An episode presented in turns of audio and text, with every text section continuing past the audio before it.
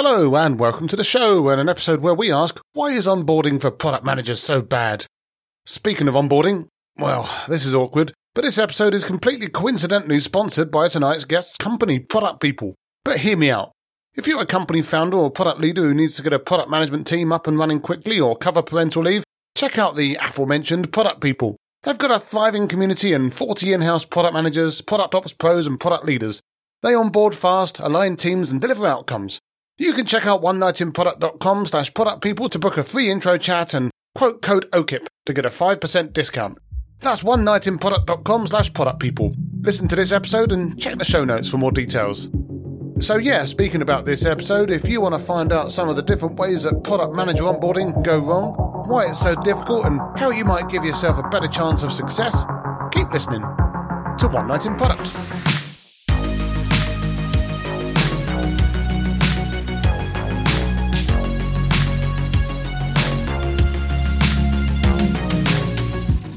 So, my guest tonight is Mirela Mus. Mirela's a long-time product manager, product leader, mentor, coach, advisor, and company founder who says she hates the words digital transformation and dealing with high maintenance people. So, I'm concentrating very hard on being low maintenance and simple in this interview.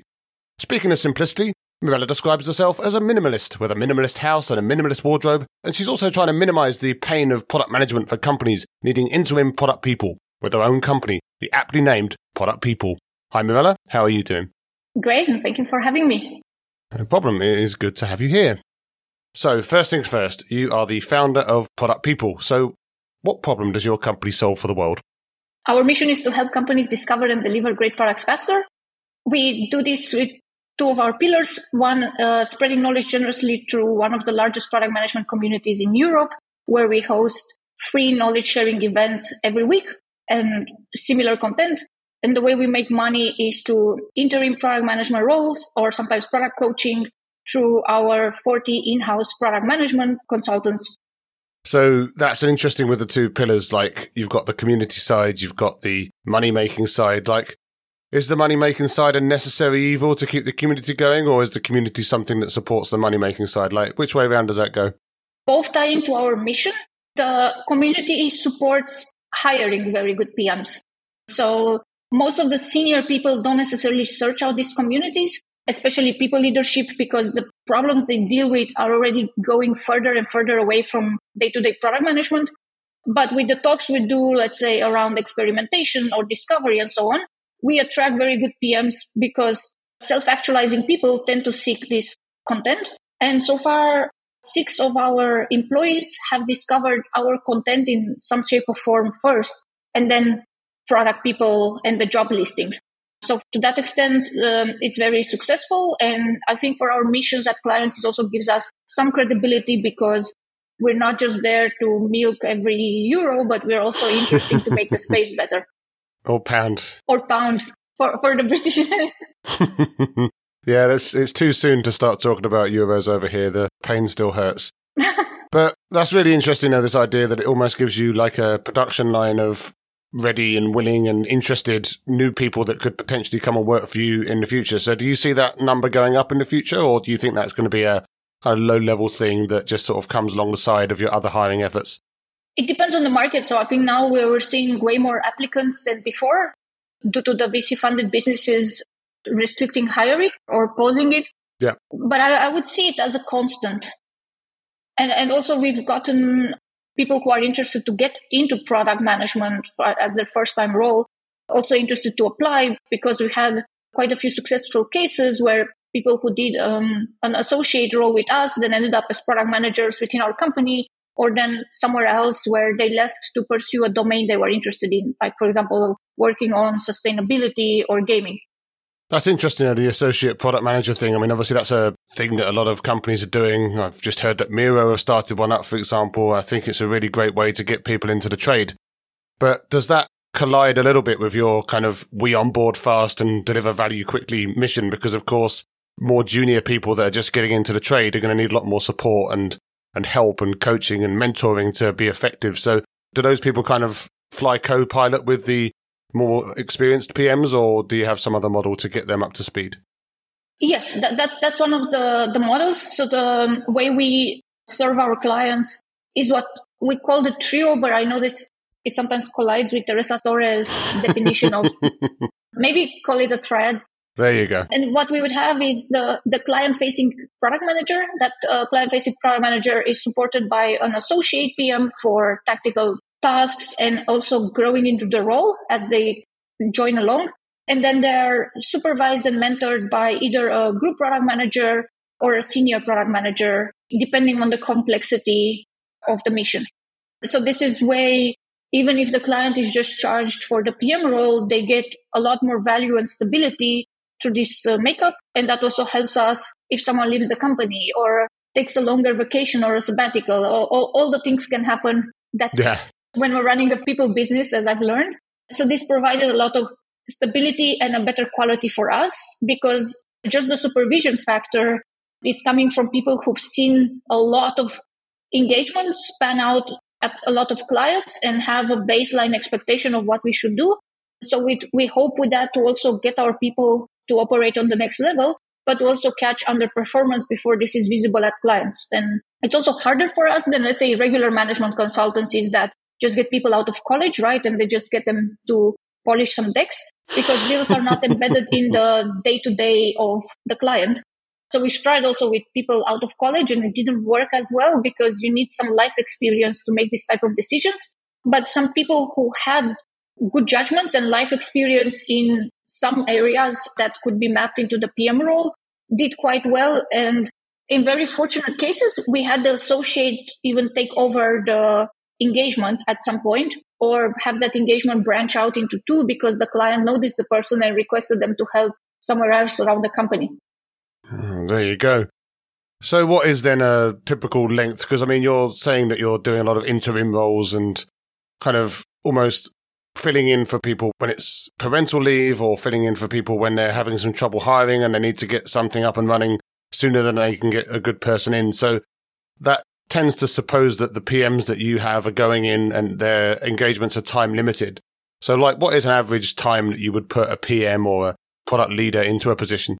Four to five months. So usually we we have, we recommend starting at three if people don't know when they're going to hire. For parental covers, they already have more visibility of how big the gap is going to be, and those are sometimes uh, six months.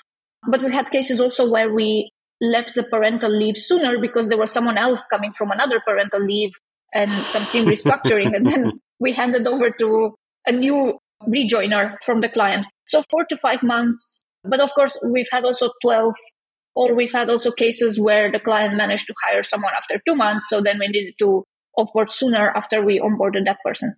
So what's the longest off the top of your head? It depends how we, how we're counting. So uh, what we would count as a mission is a maternity cover on a specific product. Yeah. But the relationship with these clients, especially at the ideal customer profile, lasts for years and years because there's this parental cover, then there's someone leaving, then there's someone that's now sick and can work only part time. And all of these cases, once we have a good relationship with the client and, and they're happy with us, and also the rest of the organization becomes aware of what we do, there, there are always these short bits of covers that we can do here and there and everywhere. So, so those, so far we've been lucky to have a lot of clients either with continuous types of engagements or with some gaps and then coming back again. So for that, the, the second example is probably 2.5 years or similar because we also track what's, what's our retention rate and retention rate for us, it's clients re-engage us despite having some gaps here and there, right? Because you can't always predict what what is going to happen. Yeah. And then the the separate missions are the ones we talked about on an average of four to five months. It's funny, it reminds me of a story that I heard from a friend once who'd basically been a contractor for a big company for something like 15 years or something like that. And they eventually realized and they had to get rid of him because they just realized that they've been paying a contractor basically a full time job, permanent job for so long. Uh, but then obviously in the UK, you've got all these pesky tax laws that are coming to try and stop that sort of thing? I don't know what it's like over there. Germany already has that. So th- this is also one of the benefits we offer to clients because Germany has been looking, uh, was already quite a lot of employee protection laws. Yep. Because, you know, if you're a contractor, then you're quite exposed whenever there's some sort of, there's no downside protection, you, your contract can be cut off. Whereas in Germany, for example, if you want to wind down the contract of an existing employee, then you need to pay the severance. And then depending on the length of the employment, you'll have another month for each year this employee has been at. And in some cases, you, you have more, I say, more protection against this happening. And this is something we also noticed on the on the UK side that sometimes companies call these contractor roles, but what they're actually looking for is a disguised employee because they didn't want to work with us as an agency. They were like, no, no, no, we just want one person. And then it's like, okay, but then you actually want an employee, but to give them a short term contract, which it's understandable. But in, in Germany, that would be a relatively high liability because if the government then comes back and reclassifies this person, then you'd end up paying more as a company as you need to pay to back pay all the social security and all the all the taxation as you would have had for an FTE, or even be required to hire them on a permanent contract, which of course many corporates don't don't want. So then there are hmm. companies like us who have the employees on the payroll, which offers protection, and then there's also let's say a bit less protection from marketplaces where they pass freelancers through them on an invoice and then the, this marketplace takes a bit more of the liability well, there you go. You've got it all sorted out. But you're a product person yourself. You've done a bunch of product roles before you set this up a few years back. So are you still yourself doing day to day product stuff, going into companies yourself through product people, or have you managed to step back and concentrate on the company and, and running it? I, I, have tried, but I keep coming back and forth. So, so on, on one hand, you love it too much, right? Not necessarily that, but just we, we see that the types of engagement we're getting or the level of sophistication increases.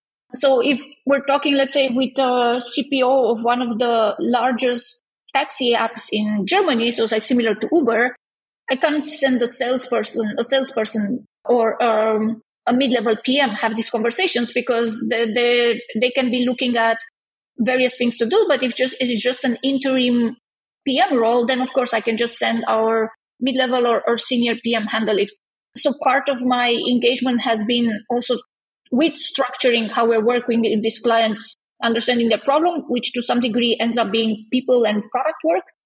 And in other cases, I also had to step in for either um, group PM or a VP of product for coaching engagements because if you want to coach a head of product or so on, you can send potentially one of our senior PMs if they have experience in that area or myself. And, and then this ended up being a question of vacations and availability. And we really want people to take their vacations. So I had to step in a few times with either this coaching or structuring how we're helping a larger and more complex company. Well, there you go. You can't escape. but but I think to some degree, I would still, let's say, even if I would have all the structures in place, uh, at least the advice I've got from some people is to still understand how the day to day works or yep. be engaged with this because otherwise you would end up with some disconnect and then we sell something to some clients that's completely uh, divorced from reality which you then see all of these PMs complaining about the sales team. Um, all right. So you, you don't want to be very far out from this, especially as the space is evolving so quickly and best practices of like last year are not so trendy anymore or people are dumping OKRs for narrative commitment tasks or, you know, like all of these things. potential clients would ask me about that and I need to be able to give an educated answer that's not superficial or, or just, you know what I mean? I do know what you mean. And just for the record, I don't think product people need any excuse to complain about salespeople. So that circle will keep going.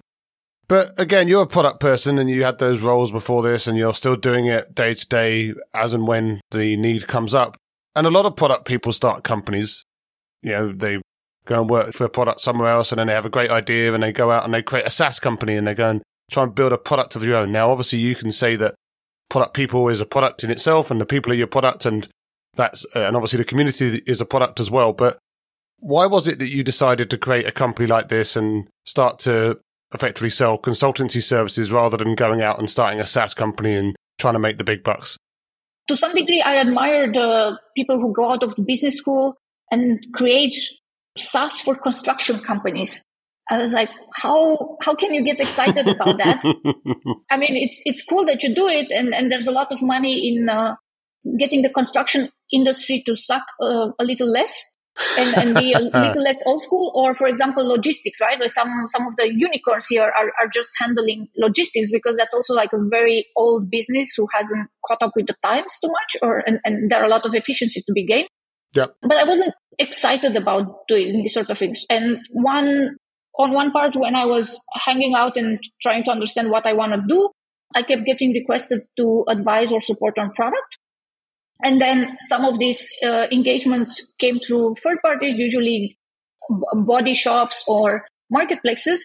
And what I saw there is that the, the shops are more interested in selling the developers. Yeah. Because PM there is more of the nine out of 10 people you sell. So it's sometimes 80 to 90% of the revenue you make through uh, dev, scrum master, QA, DevOps, anything and anything you can stash in there. I think in an early stage where more is more and you just need to build some stuff, it's fine. But even there, there was a lot of waste and it felt like no one really cared on how to do this faster and simpler for the client if it's worth doing at all. So I understood the need of having product as a separate function. You know, a lot of people say that product should be in house, and I agree with this, or at least it should be aligned with, with the company building it. And then on the other hand, you have the sometimes very good strategic work, or sometimes you know it, it can be interpreted because when the, the strategy is never bad, it's how you execute it. and and then there's this gap between the big consulting companies who come up with, hey, we should target this market and and this is the plan. And then everything gets shipped over as a deck to these dev shops, which maybe sometimes they also just do the best they can. But in this model, it's unlikely that a PM can actually come up and say, no, this is bullshit. We should do something else or we, we should scope it down completely. And what I sometimes sensed or, or saw in profiles, they also have a bit of trouble hiring good people. And so the, the big brand consultancies don't have the trouble because people also go there for the brand and just the experience they're going to see. But in the other cases, not. So I looked at what can be in the middle that's aligned with the customer and what kind of companies will benefit from this. And this is what we do. We're mixed strategic and operational, but sometimes a bit more operational depending on the level at which we're operating. And then our ideal customer profiles is digital first companies from Series A plus to publicly listed because those understand the more sophisticated product management practices are not going to be super excited if one of these body leasing companies renames a business analyst into a product owner or product manager or whatever they had is delivery managers and they're going to look at people who can create business value or, or create certain scope, but also decommission and be very thorough about what they're prioritizing and why they're prioritizing that, not just filling a backlog. Although some, some clients also come to us and say, yeah, I, I just need tickets for the PM. Okay. But what else, what else is success here? Because, because those, those we can do. Yeah, no, success has many different shapes and sizes. But you talk a lot about how product people gets people in place onboarded fast. It's a big part of your value proposition. The fact that you can kind of just spin stuff up as quickly as possible and start delivering whatever type of success or value that people actually want to have delivered. Now, this obviously implies that other people can't do that. Now, we've obviously all had at least one job where the onboarding was kind of crappy. So, given that you're really keen to sort onboarding out and you've I know you've given talks on onboarding and making it better as well. I wondered what was the worst experience that you had being onboarded as a product manager, or indeed any role, but let's fix on product management now. Like the, the worst landing that you ever had as a as a product manager. It turned out well, but but it was relatively scary when it happened. So there was this this client that wanted to start ASAP, and generally we're believing this less and less because ASAP for another client meant it took them four months to sign the contract. uh, so this this client actually signs ASAP, and then basically next week I needed to start. So I was still client facing back then. Then I'm ready on the day and, and had sent them some requests for accounts, but I don't get any accounts. And at some point I pinged more people and get the accounts midday. Then my whole onboarding call with someone is, Hey, dear, this is all the initiatives there and, and some of the tooling have funky names. I, I won't mention them because then people listening to the podcast would understand like potentially which company it is. But let's say there's like Project uh, Bubblegum and, and, and Project Chocolate and, and, and so on. So I, I kind of get these names and then someone invites me to some meetings and says, Hey, I'm going to invite you here. I'm going to decline these meetings. There you go. And, and, and then uh, there's also, I get thrown into maybe two or three Slack channels.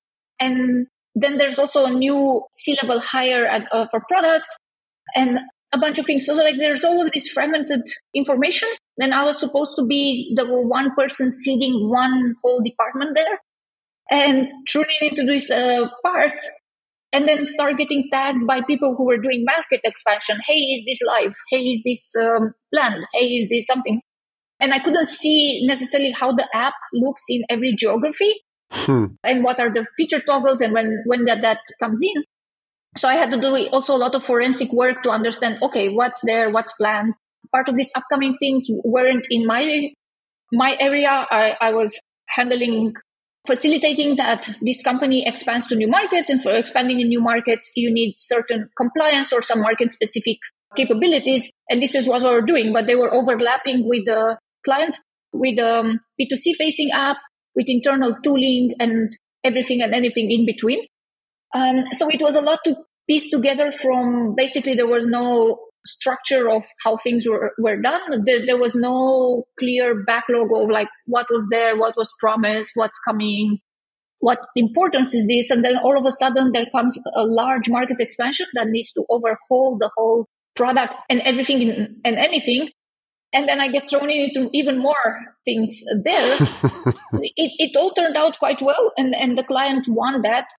And I think what saved me there is that I wasn't very attached to the product because the people who've been building it for a while were a bit re- resentful that now we're doing, we're building things just top down, just because we want to get into this market.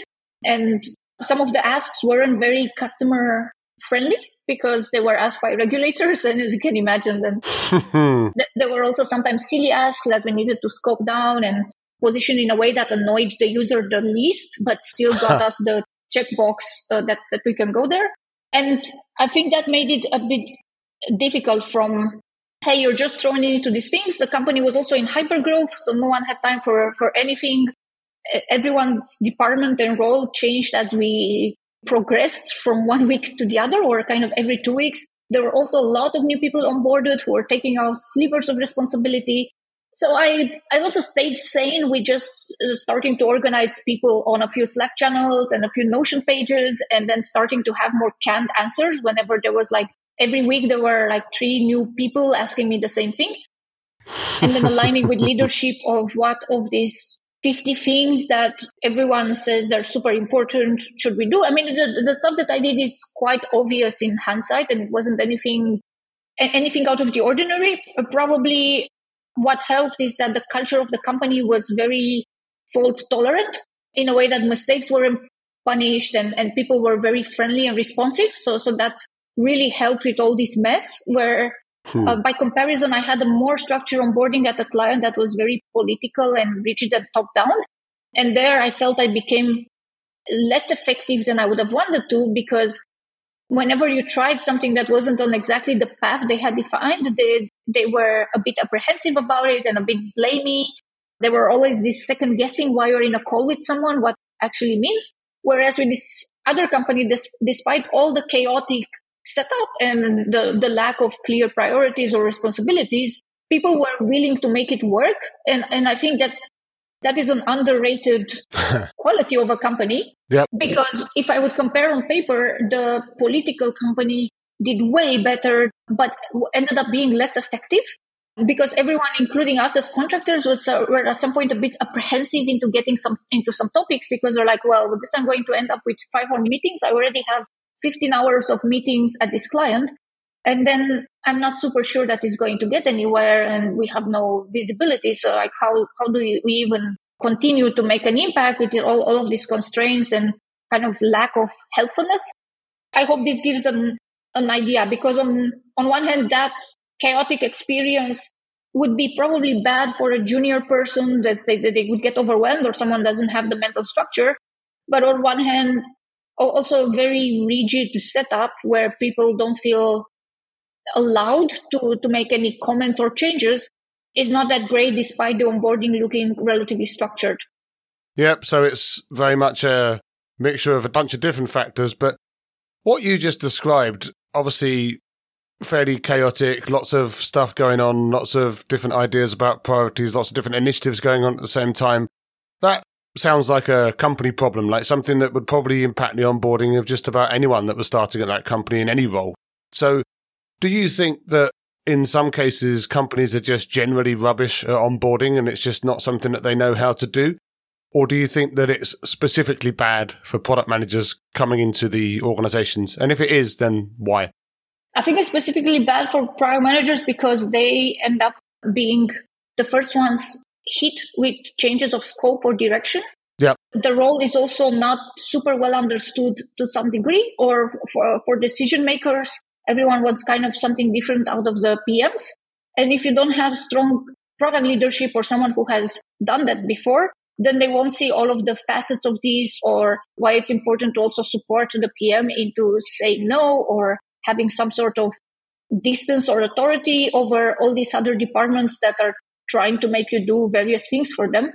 And I think this this is relatively hard. So I was talking with a with a friend yesterday, and, and this friend ended up at a company that had no process or structure for design. Everything is was all over the place. And what helped her, having been in a company that had that sorted out and had seen it work, was able to map and bring some of this into the newer role, despite not being um, nothing being there or or her being more by, by herself. So I think this is the case for for PM. It depends what you have in house because I've seen very good product leadership is able to give context and some lifelines despite the rest of the company being chaotic. Whereas if you lack that, then it depends who the PM reports to, and and then sometimes would get these things of like yeah, run the sprints with the devs or we we need to go to market with X, uh, but then it takes a while to understand that the go to market team is relatively also junior and they don't know what to ask out of the PM or how to make this work. And then there's more work and responsibility falling on the PM on the go to market part. Yeah. But they also have the there are other responsibilities to deal with. Let's say if engineering is not mature enough and you need to spoon feed the team with tickets. So, so, there, there are a lot of things happening at the same time in, in a company that can affect the weight carried by PMs. And also before the recording, we were talking about this company that you are also familiar with and that, that where, where the PM role is also a little bit less developed. And that actually makes it harder even for a good PM to operate because you get the rest of the setup dragging you down and you're spending way more time in, in this. So probably w- one of the things that we've noticed in better companies, you see that it's well run when the PMs have less organizational topics to deal with. So sometimes you solve that to product yeah. ops. Sometimes, you know, the roles and responsibilities are quite clear and the team is mature enough. But, but that is something I remember for one client that one of our seniors came and said, I can't do half of the things we have on the playbook because the company is not chaotic. They have a very structured and well defined onboarding. The VP of product even told me to, I don't need to give him daily updates of how my onboarding is doing or ping him with that. So it's like all of the things that we do in, in sometimes the less developed companies because people want a lot more updates or want a lot more, let's say, visible activity from us. Then they were like, no, you don't need to uh, manage me up. I'm interested in these topics that we already discussed. Uh, we can discuss them in the pre-established meetings. In, and in the rest, you know, you do you, which was quite a, uh, and I'm mentioning because it's a quite a big contrast compared to most of these other companies that we worked at. And, and another one that would get a great shout out for me is Lucy McLean at, at Zalando because she prepared um, super cool onboarding deck for not necessarily Zalando in general because it's a huge company, but the business unit she was running. Yep. Also highlighting the a bit of the product complexity there because it's such a huge company that sometimes PMs don't own full premises, which would be, let's say, the product detail page is called a, a premise. You own sections of those. So let's say a carousel that recommends clothing. So this from PMs coming from smaller companies where they're used that they own quite big chunks of the product, starting to own various things and these business units have different North Star metrics, it's quite a lot to wrap your head around because now you have a lot of other PMs to align with aside from all your other stakeholders whenever you want to do something. And you also must know what their priorities are and read their documents of their upcoming initiatives whenever you want to do something to understand if there's a conflict or if if this is aligned with what your unit wants to do so that you can piggyback on that. So quite a lot of things to take in whenever you want to do the the smallest change. And that was quite memorable from my side as good way to onboard because there were a lot of documents to read a lot of people to meet. Another cool thing they did it was schedule meet and greet with the people i it's about nine people. I i was about to to interact with on on the three main topics yeah. set to work on and that already gave us such a such a good start because this would have been the things I would have hunted down in the first two weeks. And it was already saved with one deck and a few intros. And then I was like, okay, now I actually need to figure out how to make an impact and, and help with the North Star metric because all the, let's say, superficial but useful things were solved by the client themselves. Yeah, that's really interesting, like what the company themselves can do as well, because obviously they're all going to be in different states of disrepair or organization or chaos, as you've kind of touched on. But you also mentioned a playbook. Now, does that suggest that there's some kind of product people checklist or document or almost like specification for what you need out of a company and what you're going to do in return to help your PMs get up to speed as quickly as possible? Like, does that document exist? And are there any nuggets from that that you can share with non product people clients?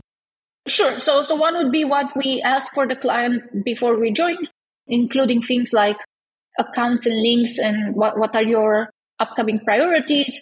One thing we learn is also to ask if there are some not necessarily sensitive topics, but things that we shouldn't bring up or discuss because there there is some history around it. you, you, Don't you know mention that one project, right? Uh, yeah, or maybe people just got tired of workshops, which we could understand, or did this thing from oh there was one one company that went from Adyen to Stripe to Adyen and, and so on. So then whenever there's a discussion you don't you don't want to bring that up or change tracking twice or a, a, lot of these things. So so that is also useful to for you to not make some proposals that that was already done and dusted and people will be like, oh no, this person again comes up with this. Uh, we're, we're so tired of this uh, discussion. And then for, for our people is mostly figuring out that we get this and also defining short-term and mid-term success with the client because we, we look in increments of three months because that, that's the usual part. We look at showing in some way that we're helpful. So people don't have a buyer's remorse. And also because clients wait quite a lot to bring us in. So they, they bring us in when in in some cases when things have already fallen apart for a while so you mm-hmm. need to work more. That's why we like parental covers because there the person leaving is more motivated to do a good handover. Yeah. And also announces in advance because you need to go to hr do the paperwork and, and so on. So we're not brought in after the team has been neglected for two three months because then the client realizes okay we cannot actually hire some or, or some people we had in the pipeline fell through and now this restarts the process. And then this is where we get brought in but we need to now catch up on all these months of neglect and confusion sometimes. So for for us the other part is we look at people and problems. So which which are the the people that we would be working with our stakeholders potential troublemakers who are we reporting to or clarifying priorities in case, as usual, those get confusing? And then what are we supposed to do there from a success perspective? And sometimes they're also feature factory like or, or so. And, But sometimes they're just, okay, for our next investment round, we need to launch this country or we need to have this capability up. Or sometimes the client says, yeah, the roadmap is agreed upon or everything is clear. And then that, that's usually a red flag for us because it means it's not or they, they haven't done enough discovery. But you need to to start with that because I think sometimes the clients are afraid of that someone comes in and spends one month doing workshops in Miro and you need to show some tactical impact relatively fast so that you're allowed to do a bit more discovery if you're not sure that what's being done there is the correct thing. Get also some credibility from people to to be able to say, hey, let's take a step back. Uh, why were we doing this in the first place? Do, do we have more info or data to support this assumption? Can we scope this down a bit and, and so on? So that, that's, I think it's the um, trickiest part, which we try to codify is to show from our people that they, they are competent and trustworthy and, and relatively fast to get up to speed so that while we do this, we also get time to think and understand the topic if it makes sense. Because if you, you come in and say, well, we're not sure, and then there are some some agencies that would just sell design sprints or, or like this sort of yeah. cookie cutter service. I understand why. But sometimes the client is just left because we've also been sometimes in these workshops sold by the other agencies with our interim. And then at the end, everyone feels good, but they're just left with that. And there's again this disconnect between delivery or hands on work or the day to day and and the cool strategic workshops. So that's why we we start in uh, getting involved in the day to day as fast as possible because this helps us get a feel for the people and what's happening there compared to what they say they're hap- it's happening. Because sometimes also the um, product leaders we talk to don't so much know of what this is. For example, we had a product leader come and say, I have a parental cover and it's for an app that our staff uses in a few stores. And then my questions were like, okay, how big is the team? What, what are the priorities? And they say, well, this is driven by another business unit who runs the, the stores. I don't have much more details aside from that. I need someone at this time and potentially better if they get familiarized with, with our companies and way of working through the people that you already have there because they, they wanted to spend less time onboarding. So sometimes we also get quite few details and we try to tease this out a bit other uh, or when when the contract gets a bit more serious. And others are very verbose in the details but more from their perspective but miss the day to day of how the dev team works of, of how interactions or decisions are made with stakeholders because themselves they don't know that. It's the people reporting to them that do this and they get sometimes escalations or, or a second-hand experience of what's happening there yeah and sometimes that makes them a bit of unreliable narrators, um, as probably I would also be the same. Everyone's got their own story. But I want you to imagine now that you're a PM going into a new company, wanting to make an impact in your new job. You're going to assume that the company's onboarding may or may not be any good, depending on the company, but let's assume that it's going to be at best average. And you want to make sure that you land as, as well as you can obviously there's lots of things you could do, but like what's a general piece of advice or maybe a principle that you would advise that PM to do when they go into that company to help make sure that they can make the best success of their landing? One part would be if they can understand in their first days if this is a place that's well organized and has already some established ways of working, or if not. Because if not, then they can improvise and do the best of what they decide with their line manager and also the people that will be giving feedback on their onboarding. So sometimes the line manager is less involved and they would work closer with the engineering manager, designer, and potentially to key stakeholders. So then this will contribute quite a lot to the feedback the PM gets and their performance review. My first take would be to understand if there's a discrepancy between what your line manager says or your main point of contact there and the other people that you work closely with. Yeah. What are they saying are the priorities? What are they saying that's going to be done? Because sometimes people may also throw you in different directions and clarify that. Then understand how well things are run. And then from an operational perspective, just be very speedy at setting up some things. Now, the distinction is that in the well run places, and especially at scale, you can't impact some KPIs or you can't even ship some things until maybe a month or so in. So you won't be able to make this type of tactical impact. In the less organized places, you can just get your hands dirty and unblock the team or, or do a few things here and there. So that, that's why I would say it's important to understand how they value work and what is valuable to them. And then maybe think from first principles, what, what's actually happening there? What are the goals? What are they doing? How does this fit into the um, context of, of, of their mission and, and their shorter term goals, which you probably can find out in, in some deck from leadership of what, what they're planning to do hmm. in the next year or in the next quarter. And then trying to get your hands on what's the mission or the main success criteria for this business unit. How are they running certain things and why? At the same time, while you're trying to get your foot in the door and establishing some ways of working and I, I know this sounds like a lot. Um, and, and, and that's why I also cannot really give up prescriptive things because in some companies it's better that you do things right rather than you do things fast. And in others, it's actually fatal if you don't show very fast impact, even if it's wrong yeah. to some degree. Especially smaller companies where the founders are used to everything happening yesterday. And then they would see this PM who's like, oh, we need to do some well, we had this case, one of the postmortems we did this year where one founder requested that we change the client facing person. And the reason was a bit of chemistry and the fact that our PM was pushing back on, on the founder.